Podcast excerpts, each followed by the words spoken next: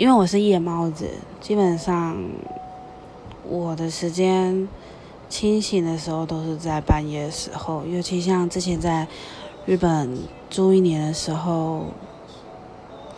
半夜总是会做一些特别奇怪的事，比如说打扫啊，打给还没睡觉的人聊天、打扫，然后还会去外面走走、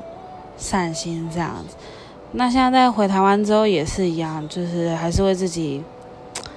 像这时候已经三点了，我还在玩这个 app，所以最喜欢的时间大概就是半夜。如果可以的话，我也蛮想喜欢清晨的。Anyway，只要不是人多的时候，能够享受自己的时间的时候是最棒的。